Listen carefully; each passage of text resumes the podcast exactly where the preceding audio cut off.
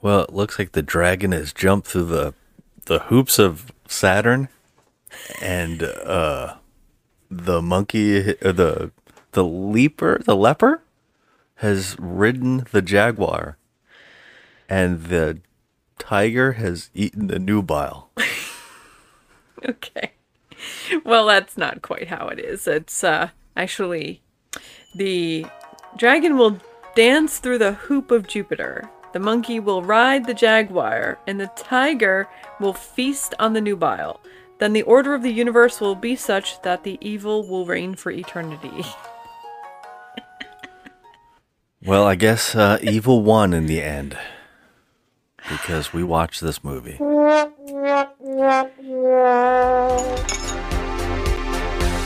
it's garbage.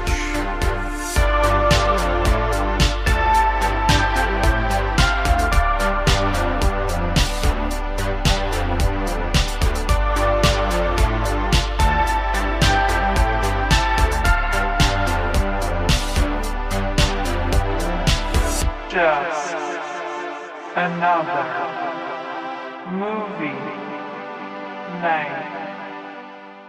Hello, everybody, and welcome to the show. We are just another movie night, and I am Scott. And I'm Joe. And um, today we are talking trash. Talking trash. Talking trash indeed. All right, this is our show to uh, to review, spoil, debate, to crap on, and give second chances to movies ah, that the internet has hated, the lowest rated films, the much debated, the often forgotten, all while asking the question: Is this the worst movie ever made? And if not, what is? And that's what we're doing today on a little movie called Sergeant Kabuki Man NYPD from Troma Films in our long, long month of discovering the Toxic Avenger series.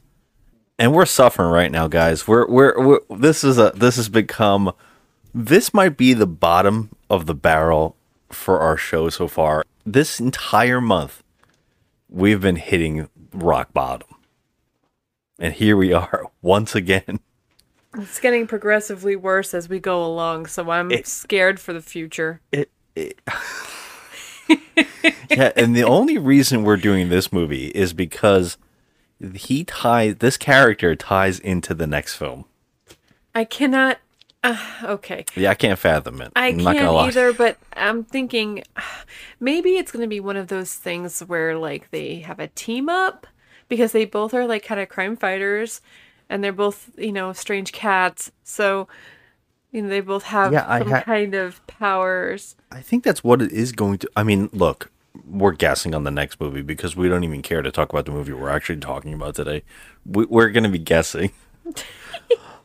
Uh, Joe, let me ask you a question. Oh, okay. What year do you think this movie came out? Okay, well, Or what year do you think it was supposed to come out? from the looks of it and the feel of it, I'm going to say that this movie should have come out around 1987. Yeah, right? Doesn't this feel like it was made in the mid 80s Yeah. and got released maybe in the late 80s? Yes, the wardrobe was would definitely suggest that it was kind of like 87, 88 ish. That's what I was thinking too. To find out that it was supposed to come out in 1990 is kind of mind blowing. So it, that's when it came out, in 1990. I mean, that's when it's saying it did. Wh- What I hear, or what I read, anyways, was that nobody wanted to release this film. I wonder why. Yeah, I wonder why. And it sat on a shelf, and the only reason it was released was that uh, Tromeo and Juliet kind of got a cult status for them. Uh, That was the James Gunn um, uh, film I think he wrote, and uh, he kind of made a name for Troma again. And so then this film got released because of it. This is so confusing because this movie contains a car crash explosion that is kind of infamous with Troma because the same shot has been reused in three movies and it's become a running joke for them that it's such a great uh, explosion and it's such a great car crash that they just keep reusing it and so it's become debated where the car crash originated. It's actually this film, but the reason everybody thinks it's from Tromeo and Juliet is because it's also in that film, and that film got released first. Oh. So, yeah. Okay. It's kind of a confusing thing. This is such of a mess of a of a thing, and and this is what's crazy about it. And I did not believe this, but you had suggested that this might be a possibility while we did Toxic Avenger two. In part two, you said something about uh, because in in the movie, Toxie goes to Japan, mm-hmm.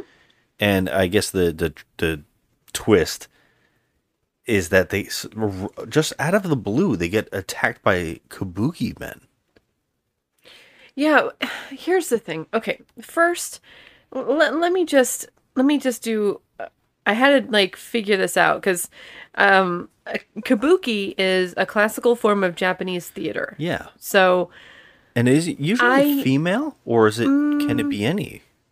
I mean, I think it it can be uh, you know any sex. Okay. But um the thing is about seeing them in the Toxic Avenger, I feel like but they weren't like doing any street performances or anything. They were just bad guys. Yeah, they jumped out and Toxie yells out, "Oh, Kabuki men!" Come on, come on, let's get out of here. Oh, oh no, it's Kabuki Man.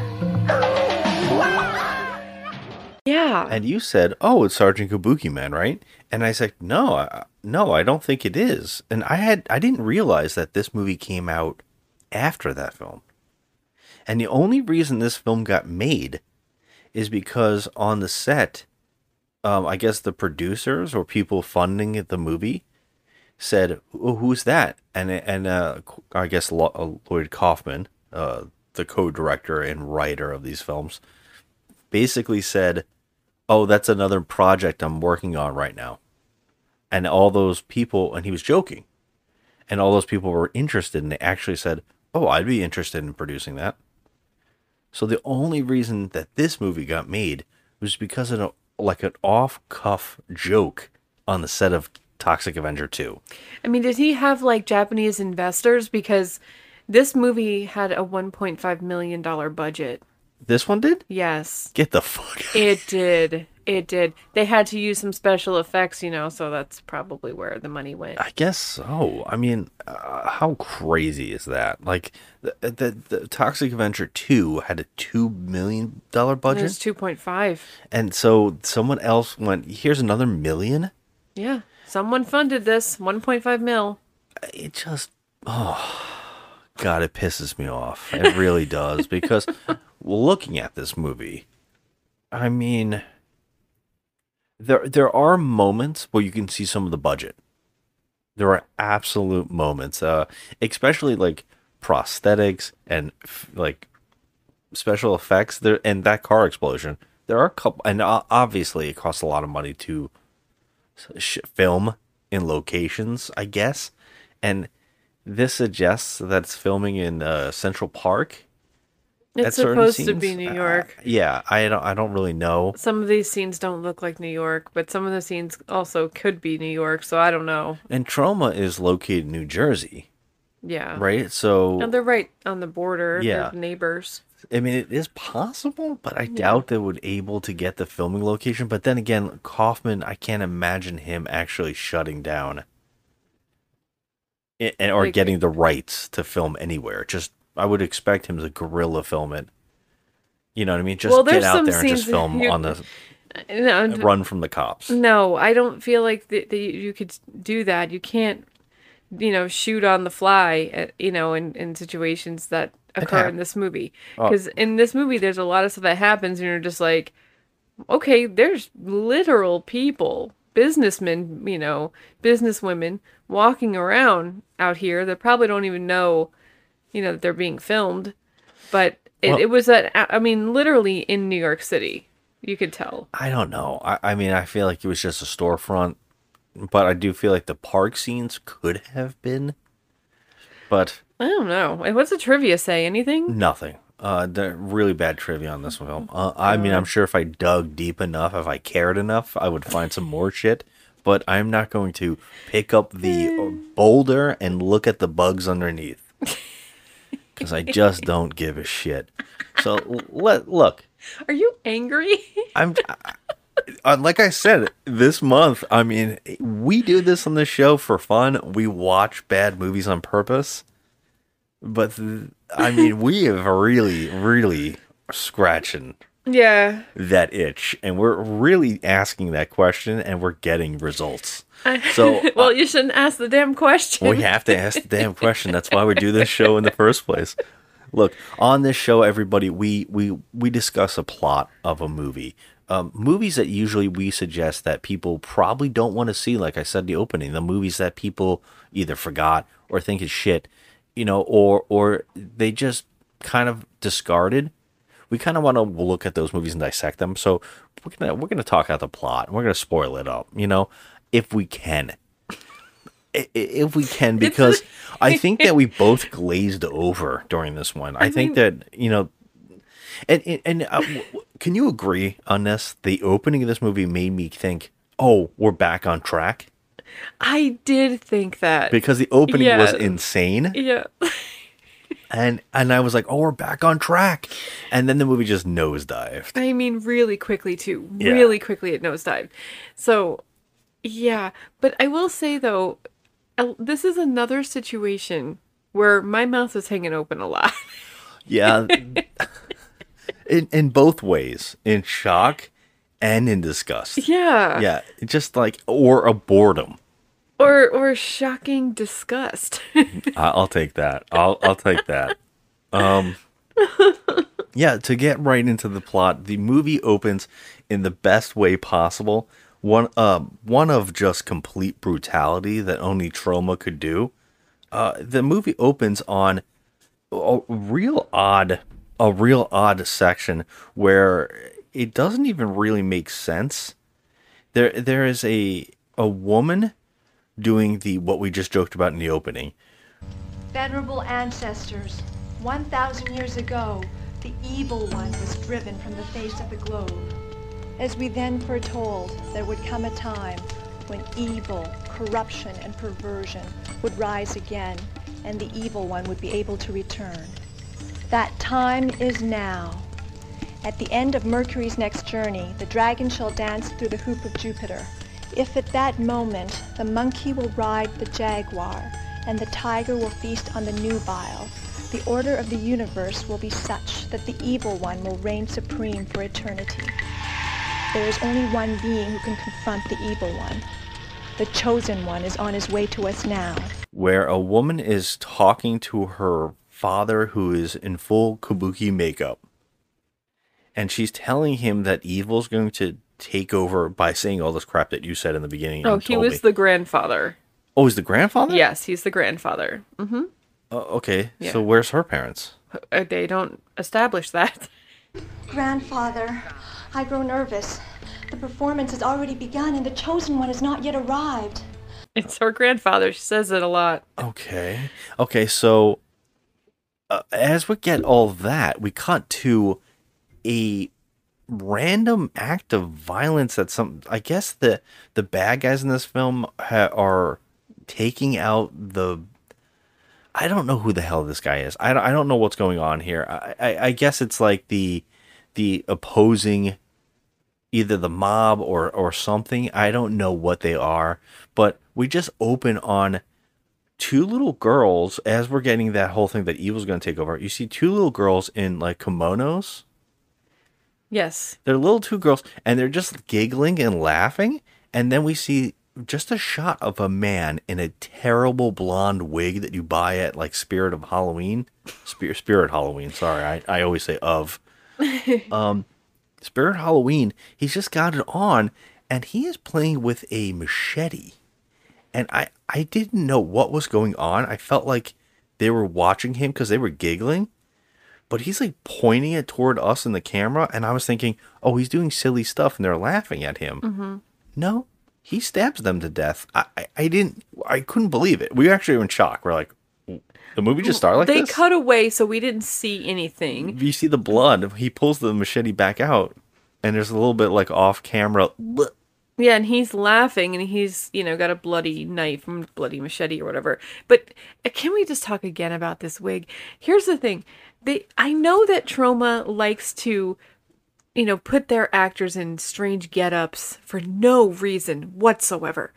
But I feel like this actor who was playing this bad guy, Yeah, I, He- uh, he the was character's name. I was gonna say the character's name is R- Remington, but I think it's like Rembrandt or something like that, right? Am I right? I mean, I don't even hear that they call his name out, right. but it's like I feel bad for this actor because not only is he probably wearing one of these, you know, party city pieces of shit wigs that itch your whole face when you have them on, but it's clearly a long-haired wig that's in his face so much that it, he's just and he keeps flipping it and he's just you could tell the actor's bothered by this hair. Yeah, and anybody who's ever worn one of these, they know it gets in your mouth. It is so ha- it's it, it's stringy. It is very obnoxious it's to have just on. like that waxy, disgusting hair that you buy at Party City. It's awful, and I just feel bad for this actor. And it's the first thing you notice, like his hair. It's so white, like it's not even blonde. It's just the wig is white. It's blonde. It's like so in your face. It's like li Oh, it was- like one of those '80 bands, like the '80s metal band, oh like the yeah, blonde I hair mean though. seriously, he he It's looked so like he stepped right out of like you know, Ratt or It's like something. Lita Ford stuck it right on his head. You know what? Don't ever insult Lita Ford to me. Okay, sorry. But um, I will say, I, I don't. I feel bad for that actor from minute one. He has to wear this damn thing through the whole entire movie. Oh, and I guess I should point out what he, the actor he looks like. we thought we couldn't stop laughing because he looks like Pontius from Jackass. He does. Okay, so if eh, it was bothering us the whole movie, and you, ca- you finally said, "Oh my god, he looks like Pontius." It was And I like, bothering me "He because- do- he does Party Boy. I thought that at first he was the actor that plays, you know, Garbage Day Yeah, I in wish. Silent Night, Deadly Night, but like it's. It, and then it, and I was looking at him. I was like, "Holy shit, that's Pontius! It looks like Pontius. It's crazy. Of course, it's not him, but it was. He just had that look. But um, I don't know if he ever made another movie. This guy, but he was. I couldn't terrible. find anything out. Um, some of the actors have been in things on sets, but not really anything big. Yeah, I mean, he, he Look- was terrible. Look, he he. We didn't know that he killed the two children until he goes into the next room, which is um, a couple having sex, and I, we didn't know what was happening until the guy gets up from the having sex, and the guy with the machete runs in and stabs him, and we're like, "Oh, I think he did kill the children." Mm-hmm. And then he, and then the guy's dying, and as this man's dying from the stab wound, he picks up his naked girlfriend or wife or whoever this is, and he starts lifting her up. And now I was laughing because I, I was like, "Is he going to throw her out the window?" And then I saw the it's virtually a poster of New York. Yeah, And I was like, wait a minute. That's not supposed to be a window, is it? and yes, it is. Because he chucks her out the window. And I started, we started laughing instantly. We're like, what the, f- the movie starting this amazing? It's- Yes. this is like, feels like original Toxic. It it does. It does and like feel- when, while all this is going on upstairs in this high rise, there's two like you know douchebag, you know what do you call them? Yeah, two Wall Street guys Wall are talking. Street guys, and they're they're literally sitting in front of a of like a convertible, and there's like No, he's, it's, it's a Mercedes. it's a because he- Mercedes he convertible. wrong. Yeah, He, he says it's a Mercedes Mercedes convertible. How did he say it though? Do you remember? I don't remember. And this, my friend, is a Mercedes convertible. And it's all mine. But, He says it's but like, funny. and they're doing coke on, like on the car, and They're talking about inside tr- insider training, and they're doing coke on the car in the background. Can we talk about the background actors in the scene? yes, There, there is a a man with dwarfism walking Scooby Doo. Did you see that? yes. The dog is giant, Okay, and he just hands it to the bellhop. And the guy just leaves the dog with him. Well, I couldn't stop staring at the background. See, the funny thing about this is, is I think that Lloyd Kaufman. This is what I'm, I'm, I'm really, I'm finding this out after watching all these movies. Yeah. Um, Lloyd Kaufman loves to put stuff in the background to divert your attention from the crap that's going on in the foreground. I agree. Because it's so nonsensical. So that he wants to go one notch above and put more nonsensical shit in the background to divert you, and it works Yeah, because. I I just I notice everything that's going on back there. The best thing to say about this film and a lot of these films we've been watching this month is the best way to describe any of these movies is visual noise. Yes. That's what it is. It's visual noise on the screen. It is distracting, it's mm-hmm. chaotic, and it's out of control. And it is very odd and off putting sometimes. And, and that's the movie in a nutshell. And that's that shot, like we were just talking about. It gets funnier as we go on. We'll talk about it a little Yeah. more. well, Um, this woman's okay. So she gets thrown out of the window, but the best thing is, you would you would imagine that she's going to fall on this, you know, crazy expensive car that this guy is bragging about. No, no, she doesn't fall. Her body doesn't fall on the car. The, her body literally comes off the left screen and Yeah. just jumps Okay. at All right, so the guy. the building is behind these two characters, and he comes Supermaning from another building angle uh, altogether. She comes from the left. It is okay. We're already already laughing. We're like, what? She doesn't fall on top of them. She comes from the left and just goes Rah! Right on this guy, but backwards because she lands ass in his face. Oh my god, it was naked. amazing. It was amazing. I'm not going to lie. I laughed for this entire sequence. I was like, I am so happy we're back on track. There's no way to not laugh at the sequence. I was like, okay. But we don't know what what happened. Like why did these people go and kill that family? I feel like things are said in some scenes here, but we were kind of like, again, focused on dumb shit and and just picking out the dumb shit. Like so, the plot it doesn't matter. Well, I'm just gonna say that I'm thinking that this one guy Rembrandt, I believe, uh, let's let's call him Lionheart. I don't know. He's got that big blonde hair. Let's just call him that. Um, Lionheart. He just I think he went on his own and took out this other family. And then he was planning to take out all the family. I'm not really sure. Because when that man that he stabbed in the back before he chucked out his wife, I guess out the window, he prays to a a picture of like a the the kabuki man that is preparing with his you said granddaughter? yeah. But grandfather!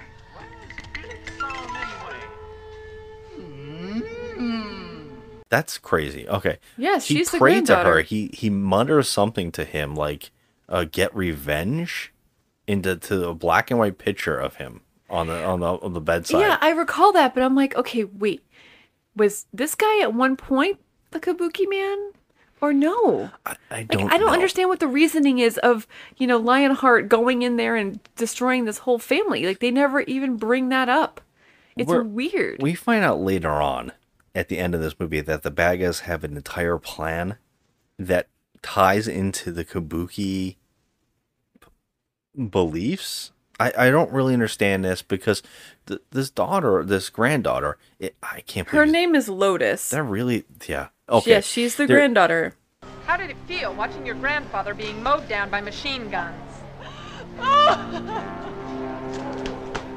There's nothing that says Asian sensitivity like Troma. You know? um, yeah, the character's name is Lotus, and this actor playing the the the, the grandfather, as you saying, he the actor playing him, he's just muttering. I don't know if any of it's logical. I don't know if it's actually any real things that he's saying or just like you know just garbage. I don't really know. Editor's note here is a translation of this. 漢字財宝殺行人ハンニャハラミスター自証券幸運海空道一切空役者利子 to this. I want to feel the state of mind of cherry blossom viewing.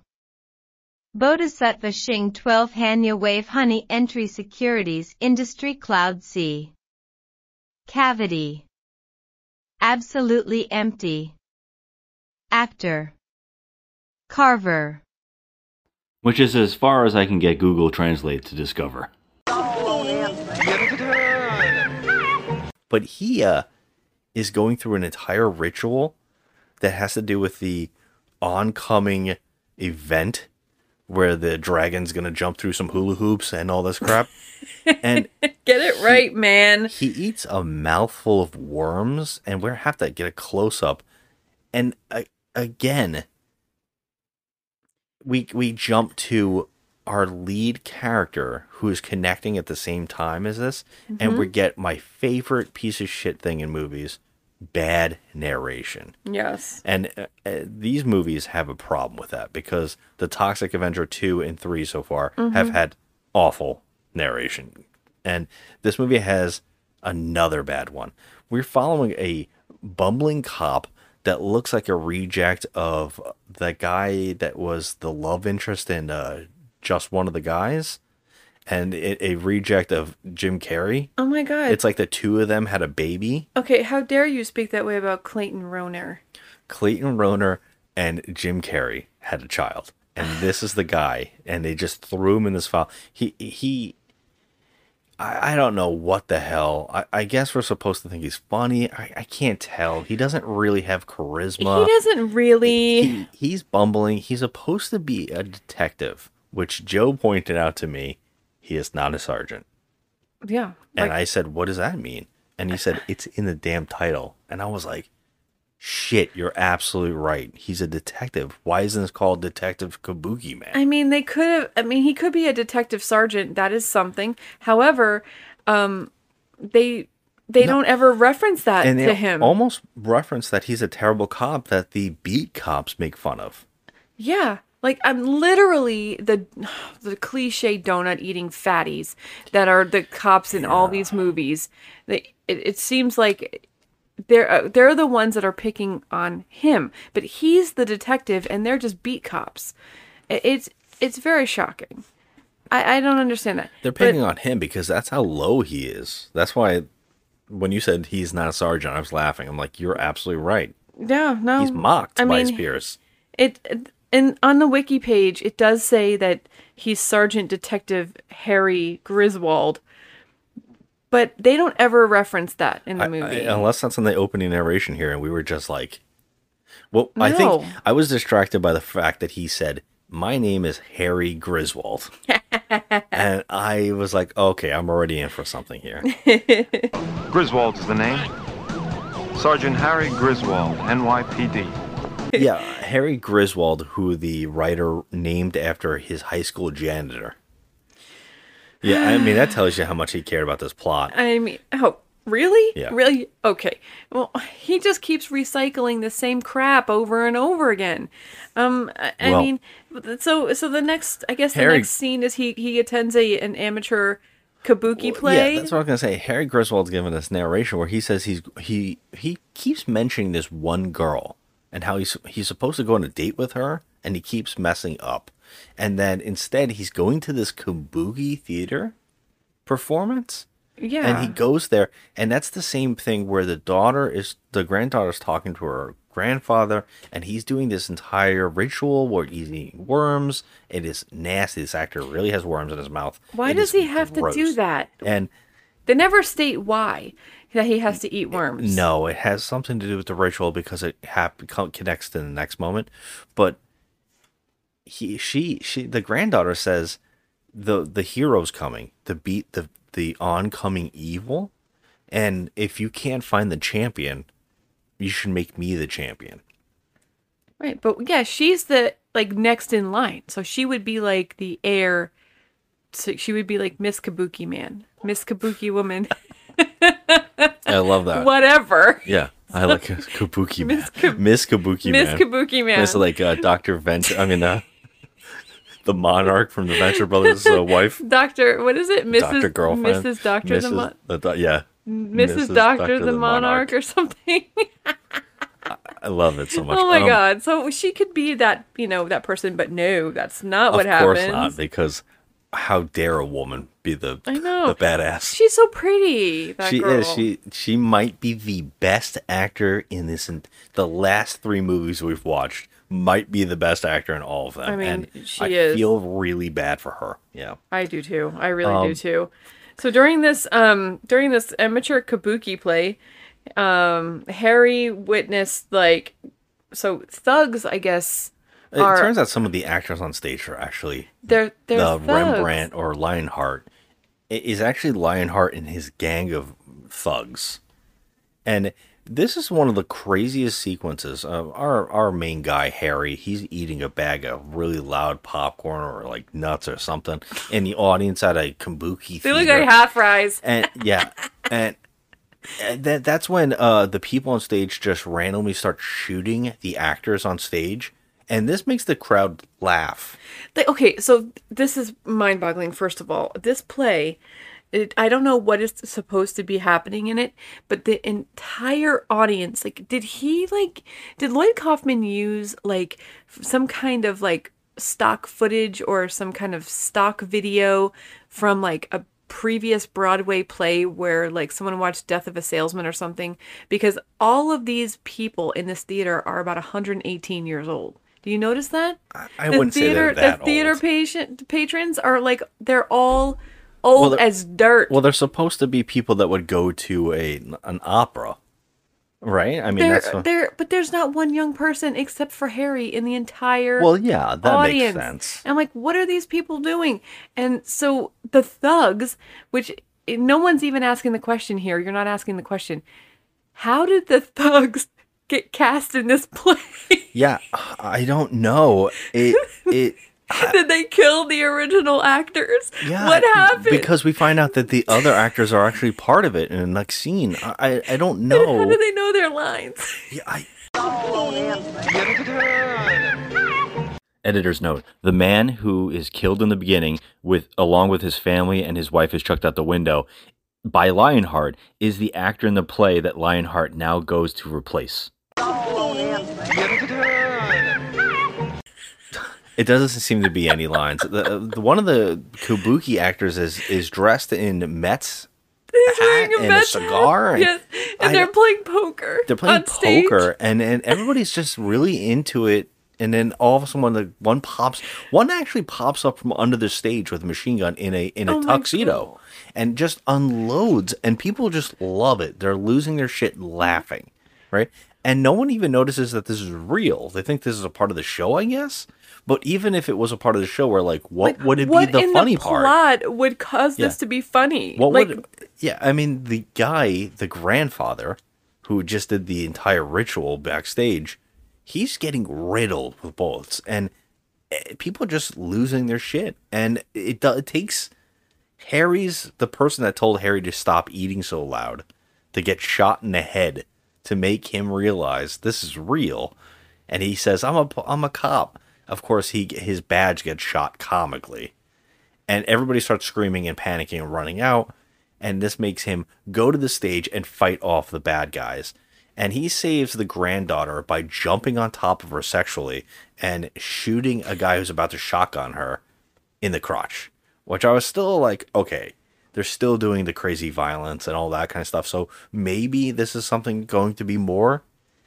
Uh but it, basically this scene just deteriorates as she throws him off because he's basically humming her. And actually, if you look at the shot, he does look like he's like grinding a little Yeah. bit, which is really strange. She throws him off, but he lands right on the grandfather who makes out with him.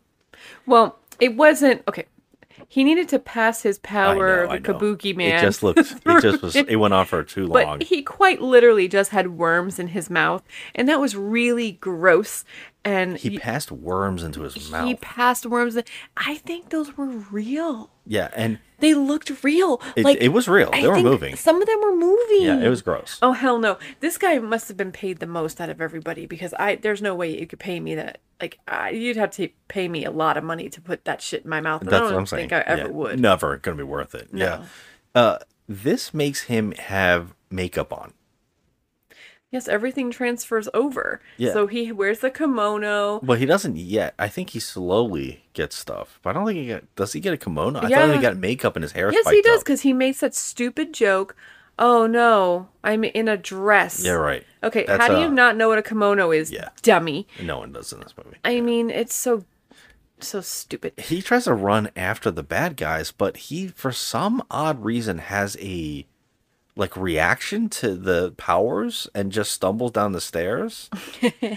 and Well, he's a bumbling idiot from from the beginning, anyway. Yeah. And by the time he gets back, the cops have already shown up and instead of like investigating around the building to find the bad guys, they're just like now talking to people on stage. So the cops are talking to two of the actors in the play and they're complete like they have like accents like they're from New Jersey Mm-hmm. and they're like, "Hey, there was like seven guys. There was twelve guys," and the other guy's like, "Oh, I think there was only five guys. And, eh, we don't want to be involved." You know, It was like I don't understand that joke. There was so know. much stuff in this movie that didn't land, and that was one of the things. oh, there's so. Like, I uh, mean, I would say almost ninety percent of I would, yeah, ninety percent of this movie didn't land. Yeah, uh, it's so odd. But while the the the the chief of police is here and everybody's on stage, and then that is when uh, Harry comes through the wall, dressed in his kimono, in his makeup, with his gun, and says "freeze." Why would he come back in and say "freeze" when he was chasing the bad guys out the back door? Yeah, it makes no It sense. has it makes no sense, but everybody sees him. They're like, detective. So everybody's like kind of mocking him because he, for some reason, they keep saying he's in a dress. I, but you're I don't understand. You do realize that you're like in a kabuki play. You're you're at a kabuki play. That's how they dress. Like everyone's acting like they don't know where they are. Yeah, It, it's like they weren't given any direction at all. it, it's.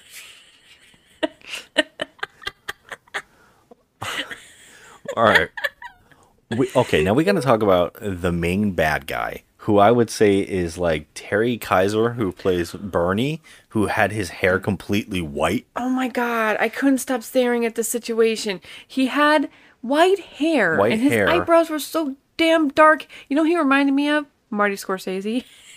I he was see that. little. I He was see so if- little too. if Terry Kaiser was playing Martin Scorsese, yes, that would have been that would have been perfect. Uh, yeah, this guy, he's like the main bad guy, and he, uh, I guess, some of the cops got some of the bad guys Yeah. and arrested them, Yeah, they did. and, and we cut to the main bad guys' lair, I guess, or their office, and we kind of meet the bad guys a little bit, and this guy's like some kind of high class person. He was at the the show, but when uh, the bad guy he saw that uh, Lionheart was on stage, he kind of took off, Mm-hmm. and he said, "Why did you go and do what you did? We could have done this the easy way." And he said, "Yeah, it was more fun. I just felt like doing it, like killing everybody on stage." And they bring in Reverend Snipes, right? Rev- Reverend Wesley Snipes comes in, I guess.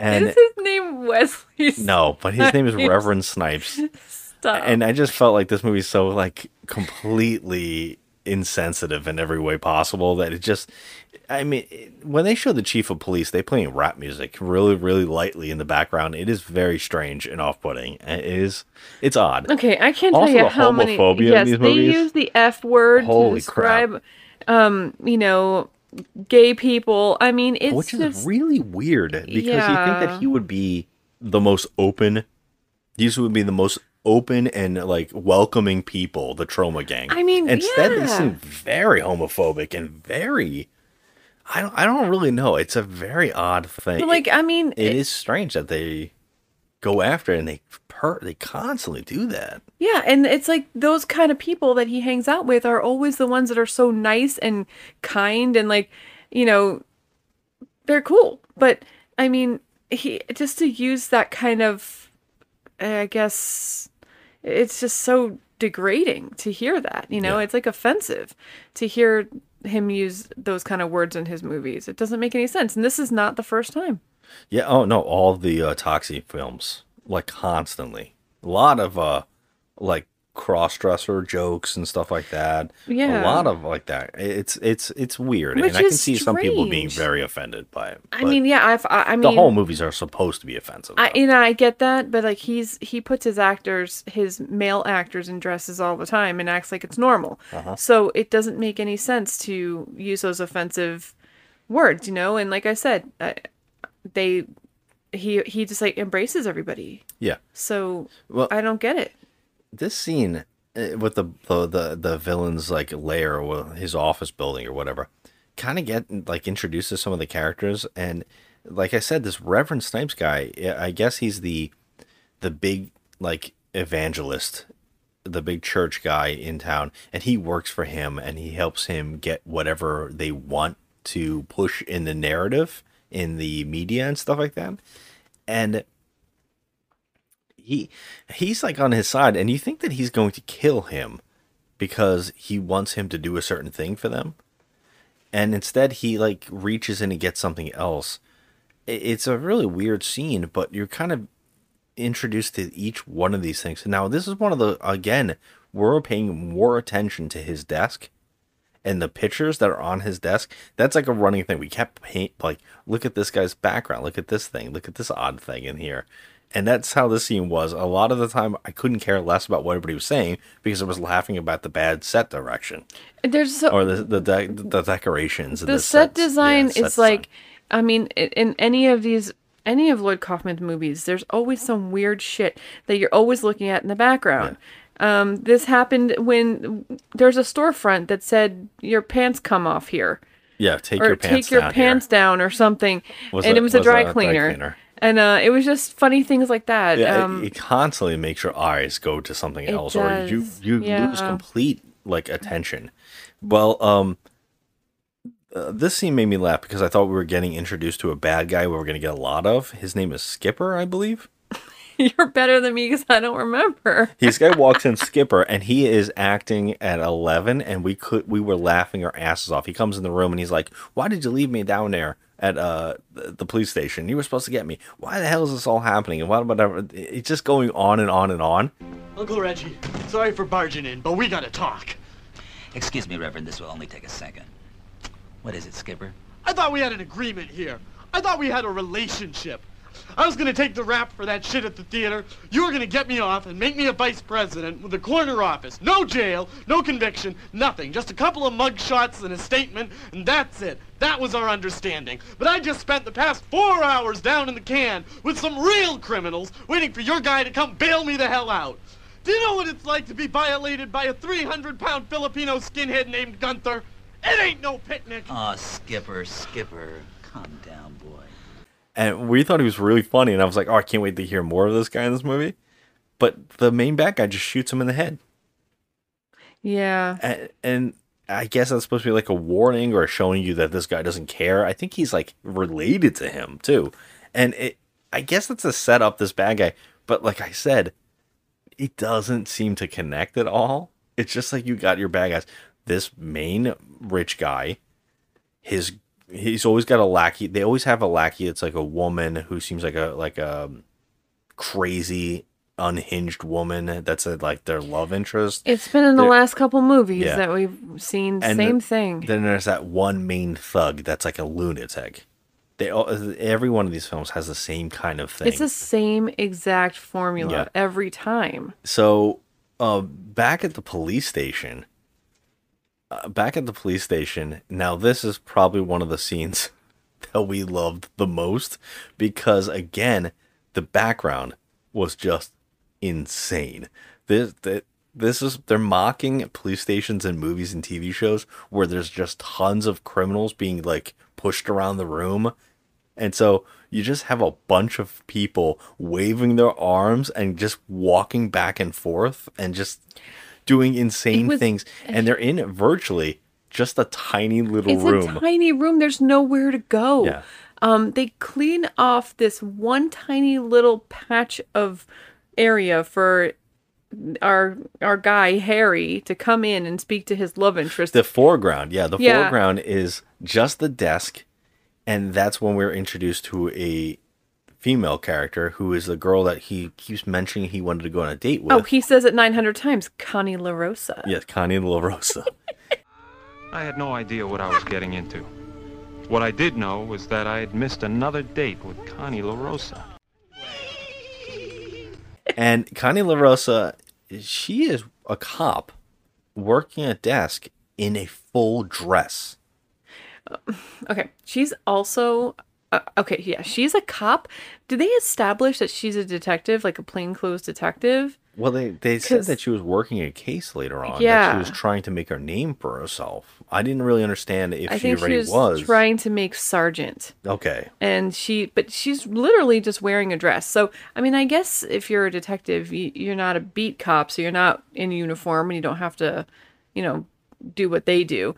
But it's just strange how she was dressed. It was very, it was kind of sexy actually. She was wearing this like tight top. Oh, it's and, it's tight. Yeah. yeah, like she kind of looks sexy, but She they kind of reference like going uh will meet me for like a run in uh I wear spandex shorts and he's like, "Ooh, I'm going to go that," you well, know. yeah, they're supposed to have a date, but then she's all like, "Oh, you know, I'm gonna go for a run after work," and he's like, "No, I don't run."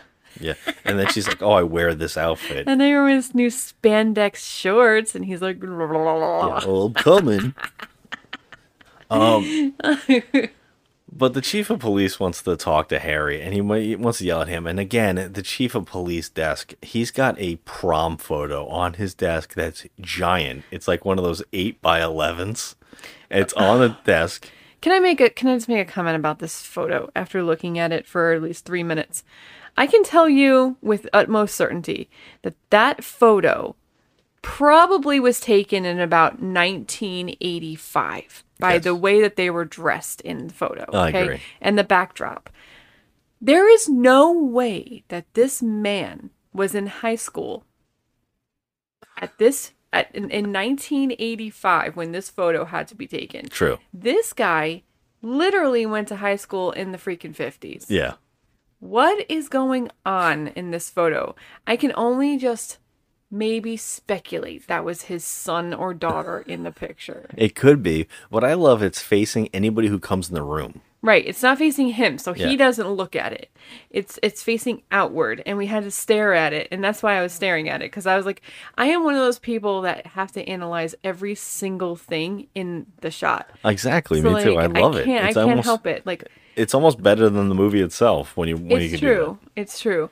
And so it's like that Teen Wolf moment where the guy's uh, zippers open. Oh yeah. Oh, the end of the movie. Yeah. Or Back to the Future Three when the kid's pointing on his penis. Yeah, it's really yeah. odd. Like it, the poor kid had to go to the bathroom. Um, we don't know. We're speculating. Yeah. Jesus. Um, but yeah, so it was just I had to I always analyze everything in the background and this office was so over the top ridiculous. It, it was like they just went to a thrift store and th- just threw a bunch of shit in, in the room. Yeah. Oh, it's it's just the comical office. But like I said, they're playing a low level of rap or whatever on it with a low. It. I, I again bringing back a past episode with ToeJam and Earl music from the Sega Genesis game. That's what it sounded like in the background. I was like, "Dude, guys. Come on, man. I know you're trying to go for offensive as a joke, but Jesus Christ, I mean- like back off a little bit. I, I gotta say though, I will say one thing about this film is that I thought that you know because they've been offensive, you know, towards different nationalities and, and different groups of people before. I thought for sure that um, without knowing anything about this movie, I thought they were going to have an American man do um, a comical like Japanese. I did too. Accent. I'm very glad they did it. And oh my god, I was like, thank God. Yeah, thank I God. thought it was gonna go like Christopher Lee doing a, a Fu Manchu. Oh or yeah, something. I was like, thank God you didn't do that because they were offensive enough with all the gay jokes and stuff. But like, I, I, um, I feel like that was something that uh, it spared me. It actually made me sit through the movie because I was like, if they do this, I don't know if I'll make it through. And I barely made it through, you know, as it is. True. But Um, he's basically in trouble. They're like, "Hey, you can't wear dresses and, and you can't do all this stuff like that you were doing." And he's like, "Well, I think we we're on onto something. I saw these bad guys, and I I know that there was more bad guys than the one that you arrested." And I know that he's like, "I know there was other people in charge. I saw this guy." And he's basically like, "We had the guy. You can you don't have to worry about it. that case is closed. So the murder of this man, and by the way, the the, the news reporters really love in um, asking the uh, the the daughter stop was it the granddaughter, Granddaughter. while she's mourning the dead body of her grandfather. eh, They're sticking the mic in her. So uh, while you're watching the blood go down his uh his mouth, how did you feel during that moment when you saw when the, when the bullets entered his body? How did you feel? Trying time for you. But what did you think when you saw rivulets of blood flowing down his beautiful kabuki costume? Like, what's even more comical about that is like, I know that this is like reaching because this is a stupid, this is a really stupid movie, but this is reaching. But like, honestly, this is an active crime scene. Yes. Oh, and the cops are uh, the the news reporters are right in her face. the news reporters like walking all over the stage, over the bodies, and I know it's a joke, but it's stupid. I'm like, oh god, it's so stupid. it, it's like the joke doesn't even land because you're kind of like in shock after just watching people were riddled, riddled by bullets. Yeah. It- it's just like what? Okay, now it's supposed to be funny. I, I don't know how I'm supposed to feel ever. Well, I guess the chief of police is telling him that the case is closed and to move on, and he it's not setting well with him. But at the same time, his shoes start melting. And Okay. it turns out that he slowly, like the Incredible Hulk, or in our uh, past episode of uh, Super Inframan, um, where he is actually Kabuki Man. This this person, this superhero, is inside of him and can just come out. So it's not like his skin is changing or he's turning into the werewolf. He is turning into a Japanese. I mean, He's turning into a kabuki warrior, or I don't even know how to explain it. I mean, they do it so in, in like a ridiculous way because he only halfway turns into Kabuki Man. Like he he his shoes melt off and become sandals. Sandals. and then his pants are gone and he has like just the bottom half of a kimono on so it's like a floral kimono on and then he has like a suit jacket on and like his regular clothes on the top Yeah.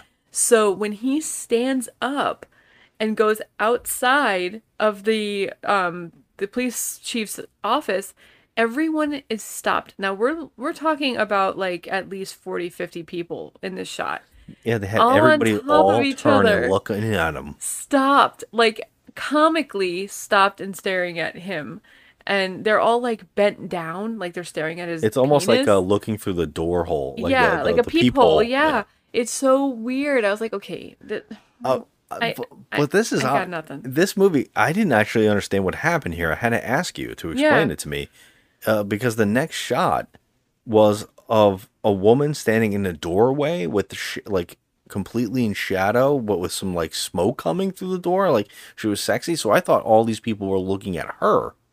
Yeah, no. So they were staring at him, but he was told by the chief of police that, you know, the granddaughter is in the interrogation room waiting to see him. Oh, I didn't even. Okay. Yes, and that so then he when he steps out, there he's like got half a, you know, kabuki man outfit on and they're like staring at him. So when he goes into the interrogation room to see the granddaughter, she's standing it's like one of those Richard Marx videos from 1983 Yeah, exactly. where like, you know, that like the girl's just standing and the lights just hitting her face. It was too sexy to be in this movie or in this scene at all. But you can understand my confusion since the scene cut from him coming out of the the the room with his Mhm. chief of police and having everybody staring into the camera, and the next shot is a woman standing in a doorway.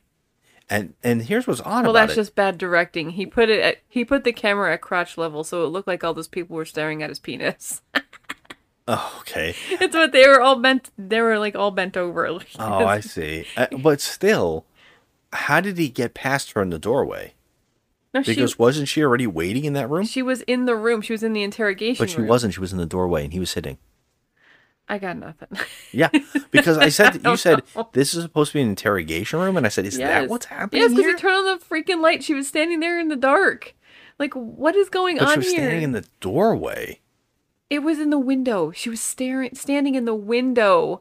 What do and you she mean was standing in a window? She was standing in the window, and How do you stand in a window? What she you, was standing at the window, What and she was mean? looking out the window, and he walked in the door, and it was dark, and all you could see was her silhouette with the nighttime lights coming through the window. the interrogation room has a window? Yes, it does. That's what's so ridiculous about this. Oh my god. See, I I honestly had it looked like a door. She was not standing interpretation of what was going on in No, this because she was not standing at a door, even though it looked like a door. She was standing at the window, and she was looking out. And he comes in half dressed as Kabuki Man, and she's like, "Let me explain something to you. It was my grandfather. He passed the Kabuki Man into you." and he's just like, "Okay." Yeah, there's like a. she actually explains the entire thing we did in the opening about the the the planets and the and the dragon. Can. I say it again? Sure, go I, for it. I really, I appreciate this very much. I like pretending that I know Um, what everything was said. Well, I mean, also it still doesn't make any friggin' sense at all. Like none. Um It's supposed to be funny. it says pretty soon the dragon will dance through the hoop of Jupiter. The monkey will ride the jaguar and the tiger will feast on the nubile. Then the order of the universe will be such that the evil will reign for eternity. I don't even understand that. Yeah, and he go and his response is, "Wow," uh, and I thought I had a lot of things going on, something like that. And I think you took a really funny freeze frame of this moment because we paused it. We're like, "What did she do? What is the thing that's happening?" And you were like, "I have to remember all this." Yeah. So, uh, yeah, the freeze frame you got, and I think you put it on online, is perfect because it's his his, fir- his first reaction to hearing that nonsense. It's exactly how I felt at the moment. So this is their like, oh wow, this is their setup together. The obviously we're gonna get to the point where these two hook up. I mean, it's very, very, very typical. It's of any- formulaic. yeah, any any detective movie you've ever watched, where the detective goes through uh, the paces, helps the granddaughter or the da- daughter, and they hook up and then they beat the bad guys. That is the fucking movie. I mean, like in a nutshell. Mhm. That's and that's what happens. But the way that that for happens first is like they can't hook up because of course they don't like each other yet. And he also likes another woman who's working on the case. Connie LaRosa. And Connie LaRosa and him go running, and he can't run with her, and he's in a full suit with running shoes, and she's in her complete spandex outfit, and he, she goes to kiss him, and she he goes to kiss her, but she leaves him hanging, and she goes running again, and he sits down on the bench because he can't do anything, and we get narration and says, "If I would have known." If I would have been a better detective, I would have known that she was working on the case and they might come for her. And so that's what happens. We we get to see that all the villains show up, and that's where you're talking about the guy who looks like a cross between Guile and Zangief from, Street Fighter. He's this giant, muscular guy with like blonde hair Yeah, he Like, looks like Johnny Lawrence from Karate Kid, but on steroids. on steroids. Uh, he is huge, and there's a giant bunch of just a gang of bad guys in Central Park are terrorizing this woman. But in broad daylight, broad where people are sitting having picnics. Now, we know that he definitely had permission to shoot here because all of these people are in on what's going on. It seems like everyone. Well, they, uh, he, I'm, I'm guessing they peppered in people that he was friends Well, with. they had to because and then these- other people were just being like shocked to just get off camera. There's a lot of if you watch these movies, there's a lot of people in the background I have no clue what's happening. I- yeah, I, I see. That's the thing. That is a, a staple with like the Toxic Avenger and stuff. But with this, I feel like okay, they seriously had to rope off an area No, because I they made this woman. They grabbed her. This is the cop Connie LaRosa. They like grabbed her. All like six or seven of these goons, and they tore her shirt and her breasts are hanging out and stuff like you have to have some kind of like you can't just do that in the central park i mean the, the police would come and there's like people that would be freaked out genuinely freaked Yeah, out yeah. or trying to help this woman like that was definitely had to be like cordoned off for that for this scene and i mean they rape ca- her I don't believe for a million. I don't believe at all that they ever had to pay off a place or rope it off. I think that probably they just waited to a certain time of day and they just surrounded this like the scene and just filmed it. I feel like that's. and then someone told all the people around like we're filming a movie. I don't know. I, mean, there's a don't rape believe- scene. Yeah, I mean, well, it's not really. It's just that the the top is ripped off and she's screaming. yeah, but they're raping her. They actually said she No, I raped. know, but I'm saying in, it doesn't look. We're not seeing the thing, the the rape is what I'm saying. We're seeing the outfit turn, you know, torn. We're not seeing sex. You know what I mean? That's why it makes me go, oh, that's that they didn't rope. They didn't have to rope it off. But uh, again, this is Troma, so they probably just did it right on the fly and got. There's no second take. They're And just doing it besides, five seconds. We don't even know if that's really Central Park. It could just be a park Yeah. behind Lloyd Kaufman's house. Oh, I'm guessing. Yeah, honestly, it could have just and they could have waited for like a school day where there was no one out. You know what I mean? And just did it. You know. Uh, uh, yeah, that's what's happening. And he finally hears the screams and finally gets off his ass and goes. And by the way, he's, he found a chili dog or something. He's eating like a chili dog while this is happening. Like he was like winded.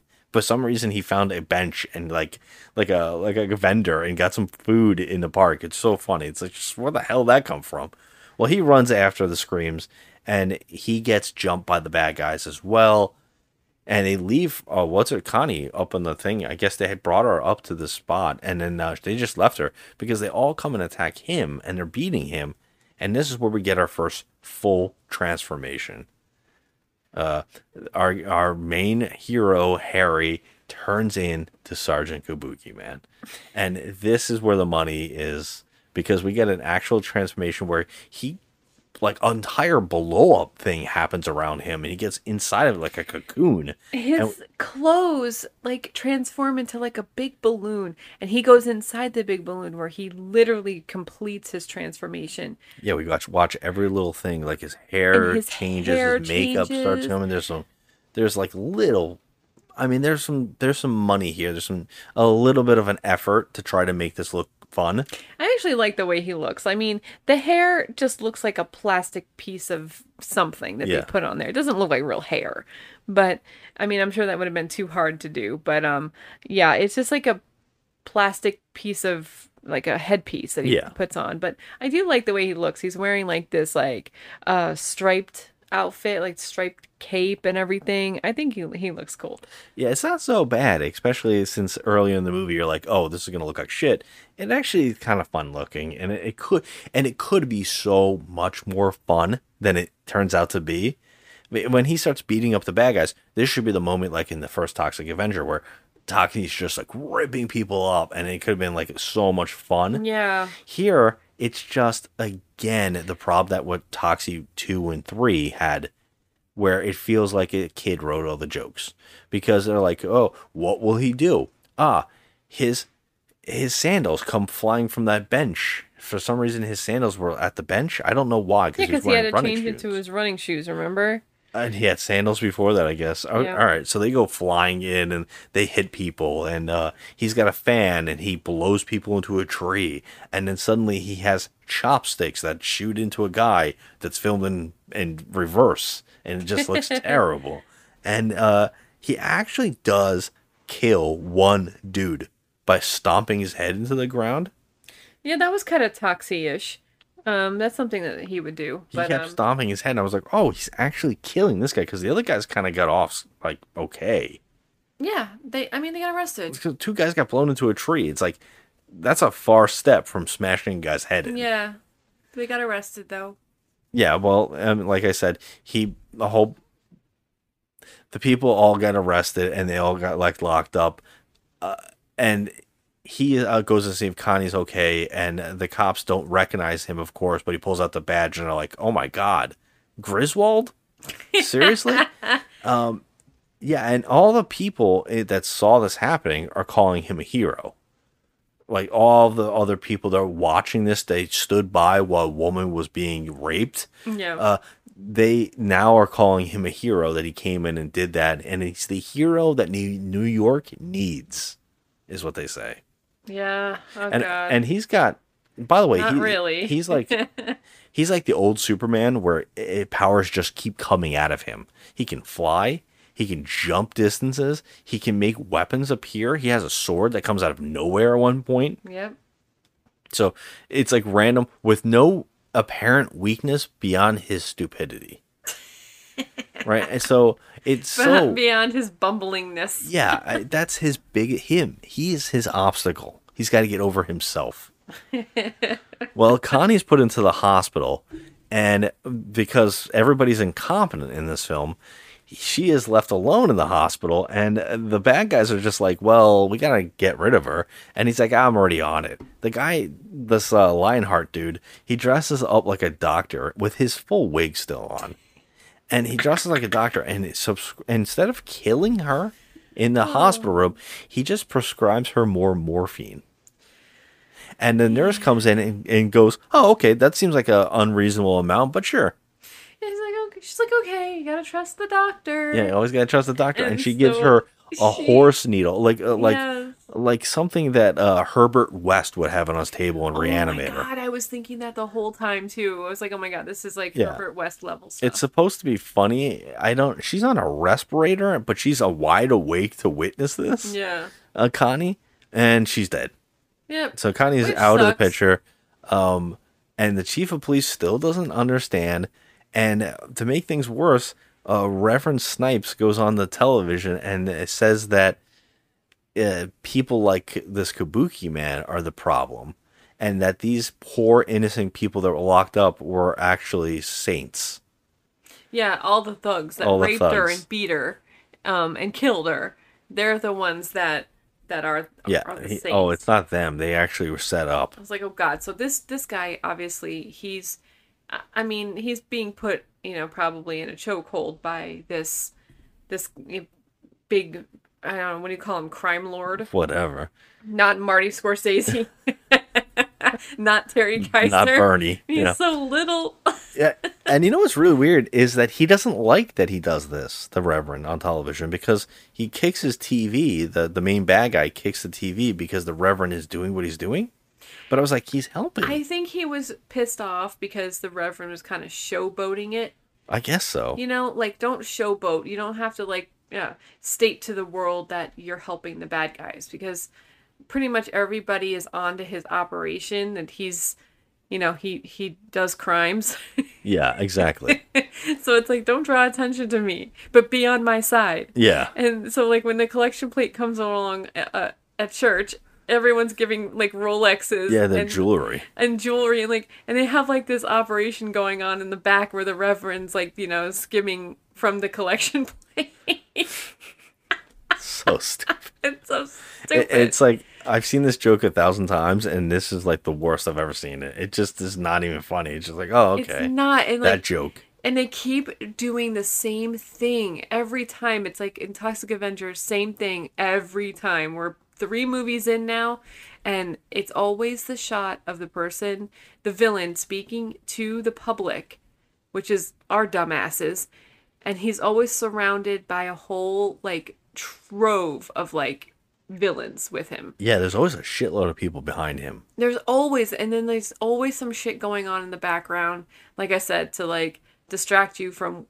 any yeah, plot. oh, big time. and you can't help it because it happens in the police station so many times where people are doing like you know synchronized dancing in the background and just stupid crap. Like somebody was rubbing their butt cheeks against the the uh, glass of the police detective's office and like stupid crap like that. Like it, it's just there's just so much distraction in this movie. I know the movie itself is a, is one huge distraction but it's like one of those things where you'd rather literally be doing anything else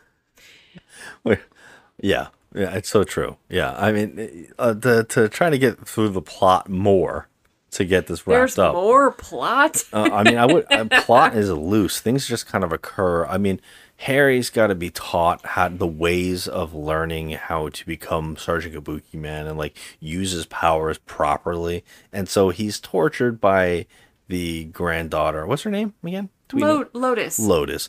But I have some good news for you. Uh, they caught the guy who killed your grandfather. You fool! They do not have the one responsible for my grandfather's death Why do you say that? because my grandfather was not killed by a man. His death was orchestrated by the spirit of the evil one. Evil spirits? Come on now, you're a full-grown woman, all right? You just talk to me in normal English. At the end of Mercury's next journey, the dragon shall dance through the hoop of Jupiter. If at that moment the monkey will ride the jaguar and the tiger will feast on the nubile, the order of the universe will be such that the evil one will reign supreme for eternity. Now, do I make myself perfectly clear? Oh, yeah, yeah. Fine. Mm-hmm. Uh, she is she kind of tortures him by like smacking his crotch with a uh, bamboo stick and making him count rice and it's supposed to be funny whatever. It, it, it, it turns out it doesn't work though. He doesn't really connect with it until she says well i guess it's time to use american style. So she starts punching him in the face and the crotch and then he actually starts punching her and they have a fist fight until she finally beats him and then that's when it makes him go all right, I'll take this seriously. and you know what else really works? When you beat the shit out of a woman, it usually makes love, makes love come out of everybody. And of course, these two fall in love from this. Scene. I mean, do they though? Yeah, because It's it- we, not. we get a montage of him becoming a hero, and then she's starting to be like into it, and then he actually uses his powers wisely, and he's able to do all this stuff. And I think he goes and flies the Reverend up into the air, and hangs him over the Empire State Building. It's so bad. He's on the rooftop of another building. And so you can see the city in the background. It looks like he's high up, but he's not that high up. He said, And- "I'm gonna drop you on the needle and give you a nice strong enema or something like that." Yeah, and and you can see that he's just on wires on the top of another building somewhere, and, and he's like hanging him, and he makes him say everything on tape about the bad guys and what they're doing, what their plans are, and he tells uh Lotus, and he says, "I got it all on tape right here on this cassette," and this makes them want to have sex. And they do. And, and and it's it's really odd and off-putting in a movie that's not taking itself seriously has a sex scene where these two are just going at it. Like i mean they're making out full tongue all over each other. It is it's crazy it, it feels really yeah, strange I I just don't know how much she was paid for this movie, but that's not enough. Yeah, it's I- not enough. Whatever you were paid, to get her naked to get all that to happen it No, feels no. very strange and and uh it ends in a joke where they wrap themselves up in what looks like a a, a sushi roll and they just like are like exploding underneath i don't know what's going on and then all of a sudden he turns into himself again and he jumps out and goes okay i'm gonna go jump out the window now and fly the tape to the cops and, and she's like oh great okay, I'll just take a nap. But the bad guys have now figured out that that uh, oh, and by the way, Lotus has a monkey. Now I should talk about this Oh because God. we haven't talked about this enough. I love monkey on film. okay, first of all, his name is Toyota, Toyota. and he is a creep. Okay, he's a creep. I I have a thing. In what kind of this is a baboon? It is. It's the one that Shakma is. Yeah, it's not. It's not Shakma. And, and and anybody who hasn't seen Shakma out there, there's a killer monkey movie where a baboon is on the loose in a building and is trying to kill people playing a D&D game, and it is crazy. I, I would suggest anybody please please please watch the trailer for this film. And it has the funniest where they just keep going Shakma and they keep showing the the baboon go nuts. It the has baboon changed me. insane. Those animals are, are have changed me now because of these movies. Every time I go to a zoo and I see that particular breed of like like baboon or whatever, yeah. I, I I don't like it. Oh, they're scary. They scare me now. Oh, uh, they're terrifying. Like you just know that they're going to destroy you if they like want to. yeah, they have that like that low brow, you know. Oh, um, yeah, yeah. And they just look pissed. Like it's like they constantly just have like resting angry face, and it's just so it's off putting. And now because of that movie Shakma, I can't. I just don't like looking at them. I won't do it. Well, I love it, and I can't get enough. I don't know why I'm obsessed with these movies. I, I they make me laugh every movie. Uh, like any uh, giant killer King Kong type movies, anything. I love it. I'll watch anything. A gorilla gets loose in a city. I just I'm gonna watch it. It's gonna make me giggle. I don't know what it is about it, but I was very excited here to get a little little guy dressed up He is so cute though. And- he was wearing a kimono, and the reason I say he's cute in this is because he didn't really have angry face too much, but also the fact that we weren't able to see his red hiney. Yeah, that that weird orange butt. We don't like the red hiney. It is a. It is. It looks like a swollen ass. Is just really nasty looking. It's gross to look at. I, I feel bad. I'm not putting down the animals or anything, but he was covered up. Thank God, I because just love the that we're talking about this. red hiney has to. Uh, that's just something that my eyeballs don't enjoy. How how have we gotten this many episodes in and have never talked about my weird obsession with these movies, where where these these Okay. these all these different primates uh, show up and uh, You have a, an obsession with with I just do. apes. I don't know what it is. Monkeys and stuff. And you know what's funny though? It's like every time we like ever, ever gone to a zoo, you don't give a shit about I going to see the monkeys. It's not that. It's the movie versions of like the wild, crazy movie versions of them. They're always like murderers and stuff. Well, there's uh, even if it's like a, just a person in a suit, like uh, Congo, which is the uh, we. I don't, Oh, did we talk about it on an episode? We might have. we have we did. So in uh, that episode, Congo, Congo, yes. we did. We, we I might have talked about it a little bit how I just kind of like these movies. And Mhm. and I haven't I don't know why we haven't done, dedicated a month to them because I actually thought I saw them all, but I There haven't. can't I be keep that finding many. more. No, no. I keep finding more. because we have we do bad movie night, and our friend Erin, she also loves the monkey movies too. So Scott and Erin love going against each other because they pick monkey movies. We always pick monkey movies as a joke to piss everybody else off on And. I, I feel like we have seen them all. I mean, we've seen Dunston checks in, Mighty Oh. Joe Young. We've seen Oh, those are easy. Yeah, well, no, those are nut ones. But no, but we've seen the crazy ones too. We've Let's- seen them all. let's get back to this movie, unfortunately. And uh, the only reason I brought up Toyota Toyota. is that he's like set up. Well, uh, they realize the villains realize to take over. They need to go and kidnap the girl because Sergeant Kabuki Man's only the only thing he seems to care about is the girl Lotus. So they're like, oh, let's go get her. And this is one of those movies that fits that cliche that you always talk about, where the villain has an obsession with dressing the woman up.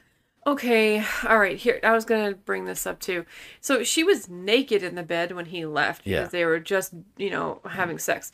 And so all of a sudden, when they go and they they kidnap her, they put her in this white like bodysuit, like negligee sheer thing. It's just, it's not really super duper revealing. It's okay. No. But did you notice what I noticed? What'd you notice? freezing out, and I felt bad about it because everybody's breath, and they're right on the waterfront. In Yeah, the she's naked. I, I felt bad for her the whole time. I couldn't stop watching Yeah. her. I was like, "Someone put a jacket on her. She's Please way put a too naked, on her." way too naked for this scene. I mean, it's there's no reason for her to have that outfit on. But Yeah. she's very attractive. She's really pretty. But they needed they needed her because she's part of the whole. Yeah, I didn't want to get into it. I just wanted to say real quick is that when uh, uh, Griswold comes home to and gets back with her, when he goes back into the bed, it's not her, it's Lionheart, and they have a fight in the bed, the sex bed, which is gross. And he rips off Lionheart's wig and finally admits that it is actually a wig, and underneath is what I would say is just a man's hair with bows in it. Okay, he has he has like um many. I would say several actually several little tiny like pigtails in his hair. It's weird, but he has um like little pink um ponytail holders and stuff in his hair. It's Yeah. it's not something that like you a would cartoon expect character. Yeah. to be happening under that wig. And why would you hide your hair under that ridiculousness? That wig was so gross. It, it looked like it's been recycled from every other Troma movie. Yeah. You know, it was just gross. And, Well, he's probably relieved he could take it off. and does uh does uh Sergeant Kabuki, Kabuki Man kill him here? The Lionheart? I want to say yes, right? I think he, he shoots him. Doesn't he? Oh, that's right, right. Yeah, he uh they have a big fight or whatever and he uh ends up shooting him in the head while Yeah. pre- while reading him his rights. He just shoots him in the head and he slowly dies. Yeah. Um he goes to the docks. It turns out that they even kidnapped Lotus. Oh, uh, Lotus when they kidnapped Lotus, I mean, they even kidnapped her pet or, or Toyota because he's there with him. I don't really understand this, but this what you were about to say is that this is where we get the reveal that the villains want they're the great evil apparently, and they're trying to get the prophecy to happen. So they actually have a they have got they brought a leopard and and a tiger. So they have yeah. And they and they it's a jaguar. It's a jaguar. Oh, it's a jaguar. And then they also couldn't find a monkey, so they brought a lemur to ride the jaguar. But there's there's like I mean you could literally go to any zoo or whatever and just kidnap a monkey. Yeah, and and they said they didn't. They, so they, I, I guess they didn't know that Toyota was there, or Toyota just got there. It's really really strange. But uh, he was wearing a chauffeur's hat. yeah, yes, and and he knows how to drive a and car. he, he actually grabs a gun at one point too. Um, uh, Griswold comes and goes to free, you know, fights all the bad guys, of course, and tries to free Lotus, but he can't turn in. I guess he's like his weakness is her, and so he needs her to be okay. So she actually has to like kiss him to make him turn into Kabuki Man. And while this is happening, it turns out that they want the prophecy to they the dragon is the actual stars and then the the the hoop is the stars and the, the two merge the the stars that form the dragon go through the hoop and the main villain wants this to happen because he's waiting for the prophecy so he can become the great evil I, okay that's really out of nowhere it's really the stupidest And- plot. and uh, they're like, "Oh, the oh, oh oh set the tiger loose because he has to kill the nubile." And Nubile is actually It turns out his Lotus. girlfriend. Well, they wanted it to be Lotus. They wanted it to be Lotus. They're like the girlfriend uh, screaming, and the tiger jumps on this actress. So the the bad guy's It does. girlfriend, uh, who is one of the crazy women that we were talking about in the beginning, where like he always has like one of these crazy, crazy girls just screaming and carrying on for no reason. She's that person. Yeah. And so the tiger actually, I feel like this was happening. There's a mauling scene, and it's really this movie's really bad with the stuff. With we we didn't talk about there's like characters that are on fire and scenes, Yeah. but like it's so bad that even if it's a cool effect and it's like wow, it's shocking that there's a tiger mauling a person. It doesn't really matter when you look at the ground and you can see that they're on pads or on a a pile to catch fake blood or. Or when a person's on fire, you can see the thing that they're gonna go jump on to make sure that they go out. You know, it's stuff like that in this movie that it just every shot looks like shit. Like uh, it's like even if it's cool, you can see the ropes, you can see the pulley system, you can see the you know, it just looks Mhm. so cheap. And that's how it is with the car incident. Uh, I think we skipped over just a oh, we skipped over a whole thing where he uh, I forgot all about it. But the clown, He became a clown, I- and it doesn't make any sense you to us whatsoever. I don't even. I, I, there's no way to talk about this scene because it makes no sense, just like the rest of the movie.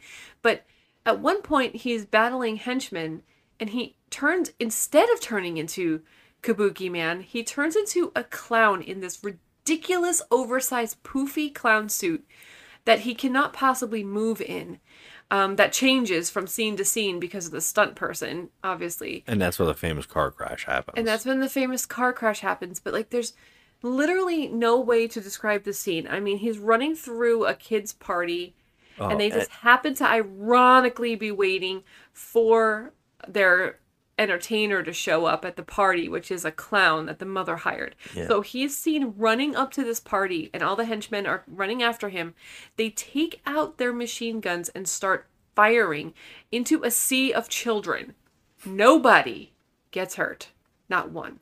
no. I was like, okay, I- I'm glad they didn't go there. However, why did you go here? It's it's yeah. What is the reasoning? I know either It go or filler. don't go to it. Yeah, it like, was just filler. It was like he had to fill 10 minutes of time. I guess so, or he thought it was really funny. It, but it's what's funny, it's nonsensical. You don't even explain how he's turning into a clown. So does this mean he can turn into anything he wants to? I know. Is he that powerful? Is he like Freakazoid? I, I, I'm not really understanding it either. It made no sense. It doesn't make any sense. That's why I didn't bring it up because it, it actually we were so baffled by it. We didn't know what was happening, and I guess it's one of the big moments, but it's not really. That's why he learns to become Kabuki Man.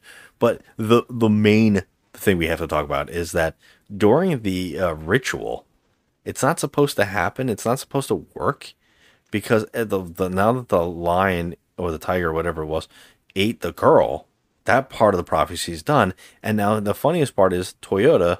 He gets into a Jaguar car and starts driving it.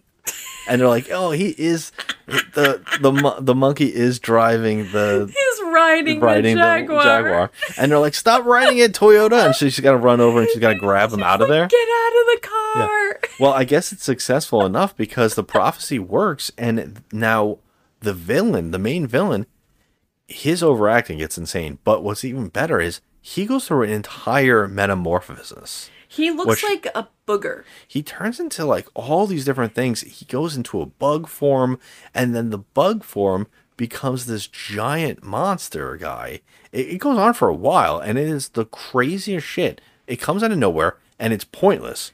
The, at the very end, the transformation, his final form, is like of a person who has for hands two heads. One of them seems to be Hitler's head.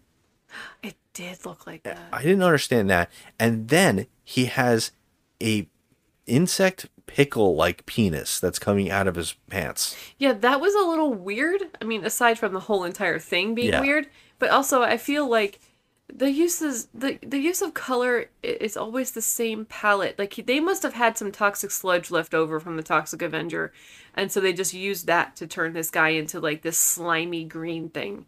Cause that's what he looked like. He he just looked like a he looked like a really wet pickle. Yeah.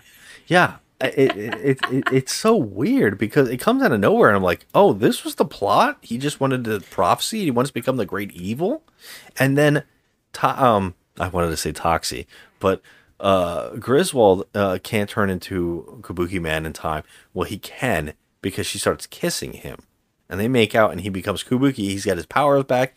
He becomes Sergeant Kabuki Man, runs at the bad guy, and you think there's going to be a giant fight and they used it, they did this prosthetic for a reason? No, they just kind of like grab each other's shoulders for a second and then there's an explosion.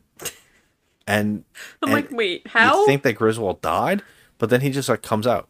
But okay, first of all, what was the ex- who- caused the explosion? What caused the explosion? I don't really understand. like he like, like- stopped the transformation the full form and beat the evil one. Well, so then does that mean that there was like a uh like a clash of power and that's what caused the explosion? I guess. Because there's nothing that would have caused that to happen, like at all. Um they just exploded. Yeah, they just And the wet pickle's dead, but Kabuki Man gets to live and he's fine. and he's fine and he's Sergeant Kabuki man. He's got his powers. He doesn't lose anything, and he walks off into the sunset with a girl. And the girl's like, "So what do you want to do now? Now that you can do anything you want?" And they're like, "Oh, you're." Because I guess he got fired as a cop, but then they reinstated him in the last moment, and they said, "You're reinstated, but you're on vacation. Have fun." So stupid. And then he walks off into the sunset with her, and she's like, "What do you want to do now? You can do anything you want." And he goes, "I think I'm gonna go and sit down for a little while." It's like you think they would say something fun or like something romantic to each other, not not anything, and it's like the end of the movie. That's it. It's just so stupid. Yeah. Like there is, n- I mean, I'm struggling, but you know what? I gotta tell you something. I, I'm not struggling as much as I did in the last Toxic Avenger. This was close. I, I, but I didn't struggle as much. I Yeah. will say that. But can I just say that um, I Oh, are we doing ours first and then that, or are we gonna yeah do? I I don't I don't think that this movie was as bad as Toxic Avenger three. I I don't I don't think that. So I'm gonna give this a two. Yeah. Oh, I I did not like this movie very much. I think it was it it had some moments. There was a pos there was a, a moment there where I thought this was going to be a lot of fun.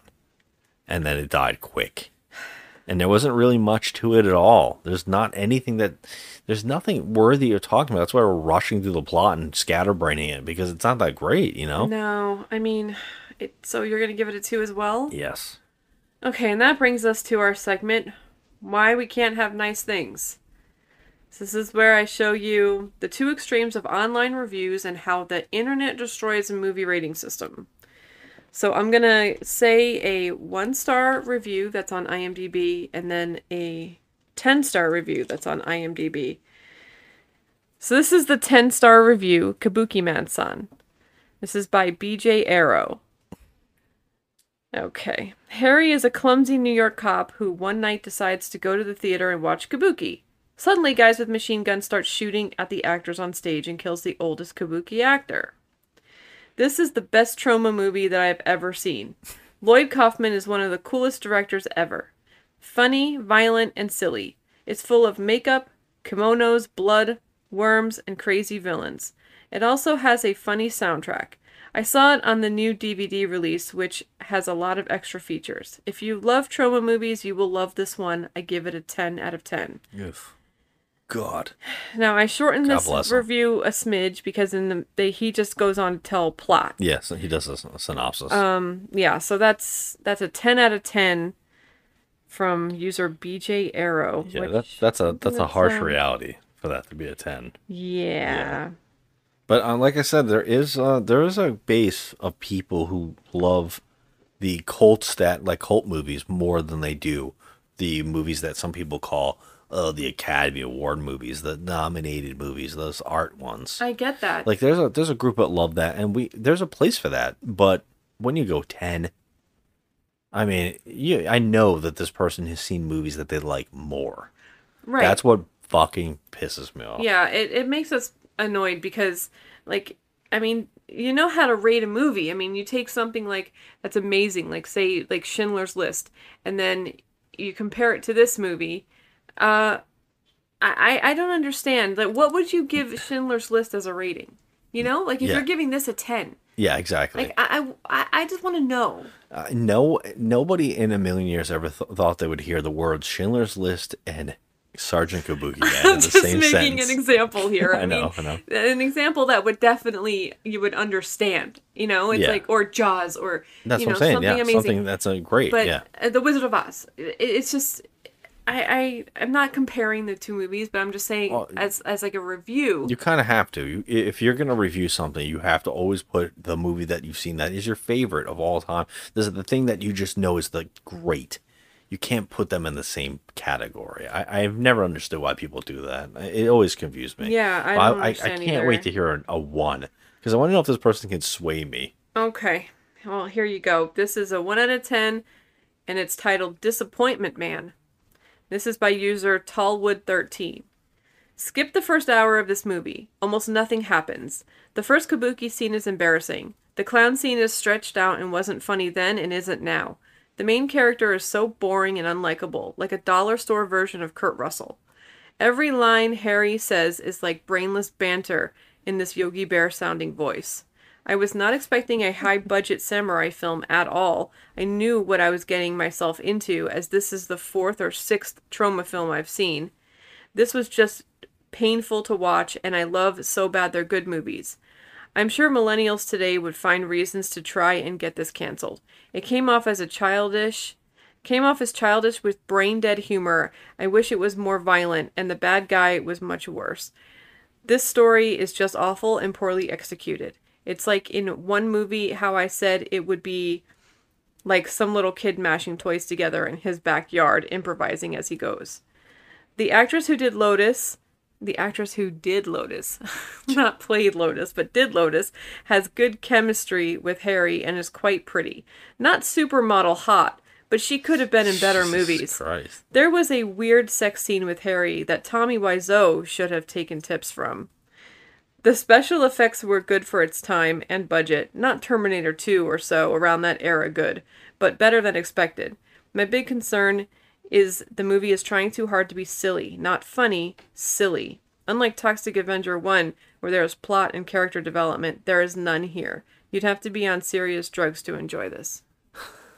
I mean, I get everything he's saying. I mean, I he's touching on some stuff that is very true. Uh, I I mean, there is some stuff like the sex scene is awkward and is weird, and the jokes don't land, and it's not that funny, and it you know that that do kind of connect. You know, there there are little bits here and there that kind of work, Mhm. and there and there's all there's always almost a touch of something f- great that is never explored or there's no like it- it's like they had an idea of something funny and something unique and they just squandered it Um, so they got maybe I would say two or three little giggles out yeah of me. yeah and I, like i said the actress playing lotus isn't that bad she's actually trying and she's she's acting like she is in a real movie I know. I kind of feel bad for her because she she kind of she kind of brought it. You know, she she did her job. She did her job better than she ever needed to. I'll say that much. That's I- true. they could have just so easily got that actress from uh, uh, Toxie 2, Oh, where God. Uh, there's drugs in the cocaine, you know, uh, something like that. Just really, really bad.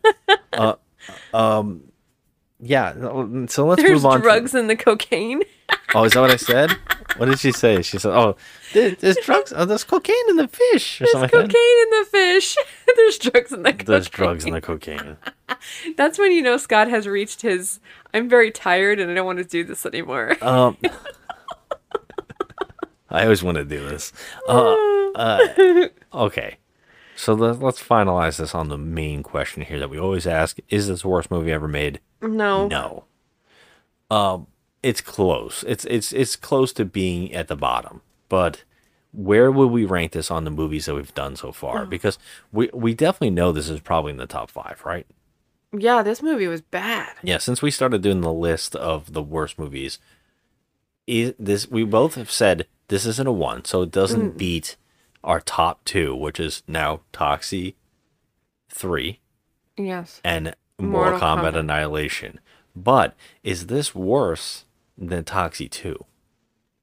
Yes. I think so too. There's, Yes, it is. There are some things about Toxie two that, are, even though Toxie two is not that good, No, it's not. But there I, are I some moments. have moments in it. So yeah, it is. Yeah, we're yeah, gonna. because I was gonna say, how does every movie get worse since the Christmas tree? and isn't that mind blowing? that The Christmas tree is outlasting these movies. If you haven't watched our Chris or listened to our Christmas tree episode, you have to. And I, I swear I would not recommend um these movies that we're watching. But that one I just feel like has to be seen to believe be believed. It's fast too. It's so quick. It's so- it's like You can 30 watch minutes. It, it's forty minutes, and it feels Yeah. like it goes by in ten. It's just like what? Yeah. Huh? It's so quick. You just it's on YouTube, I think. Uh, Yes, it's free on YouTube, and almost all these movies are. The the ones that are hitting this bottom, they're all free on YouTube right now. Uh, that movie's starting to look better and better every movie we've done recently. So it's this is crazy. I can't imagine next week. Okay, please. I just I need can't imagine next week. We're just going down in flames here. We, in in January, we have three movies in our top five of the worst movies we've seen since we've started doing it already. That's crazy. We have Toxie, or number three at number one of the worst movies that we've done, and now we have Sergeant Kabuki Man and Toxie two as number three and four. That's crazy. Oh God! All right. So here's the thing. I'm going to tell you. I am not going into Toxic Avenger four with a good attitude at all. So that's a that's Yeah. already not a good situation. Right now, I the only the only hope is I think that James Gunn might have worked on it with him. I, I I'm hoping that is the case. We'll see. I. Uh, is that going to change things? Well, he could he could have had some influence in making crazier, like he did with Tromeo and Juliet. Oh, Just making kind of like that old what people want from these films, like that that one star review said no violence, not enough violence and stuff like that, because the series is are kind of known for it. You kind of want it. yeah, you expect it. You expect You're it. So it. I'm thinking that this movie might go back to that. But that being said, I think it came out in the later. I don't know if it's nine, the late 90s or the early 2000s. I have no idea. But that could be the make or break there. Well, okay. I, I mean, I will say that even though I did really like Toxic Avenger 1, and I'm still very happy that you purchased this DVD box set, But I will say I got ripped off on Amazon for my $3.99 purchase of Sergeant Kabuki Man. I am highly disappointed. You didn't even you didn't even feel it when you got it. You're like, oh yeah, I want this. You know, because some, I just have those impulses, and I see something cheap, I'm like, oh, and I've always wanted to see it. So I'm like, all right, let me just buy this. And we've had it like for two years or whatever. It's just been sitting there. It's been sitting there waiting for us, And, it's know- for good reason. Good reason. Good reason. All right, guys, we're gonna get out of here. Thanks for listening. Uh, next week we are doing the last one, the last Toxie movie, and God knows, give it, uh, wish us luck. Okay, just wish us luck, and maybe in February, maybe we'll find something better. Who who knows? I'm telling you, I, I'm gonna need copious amounts of alcohol for the last one. I- I, I just need to. I'm terrified. I'm terrified. Yeah, me too. Okay, thanks for listening. Hit us on social media at uh, just another movie night and on uh, Instagram, anyways, and also Joe at the Crafty Misfit on Instagram. Uh, we'd love to hear your input. We thank you for listening, and we hope you have a good one. Bye. But but nothing. That's it. The case is closed. This is the part where you leave, Griswold. Sergeant Griswold, I do not have much time, so I'll be brief. A regrettable twist of fate has chosen you as a recipient of amazing supermortal powers that have been passed down through generations of kabuki actors in my family. Please, consume the banquet of joining in honor of your benefactors. What? Eat! All right, that's it.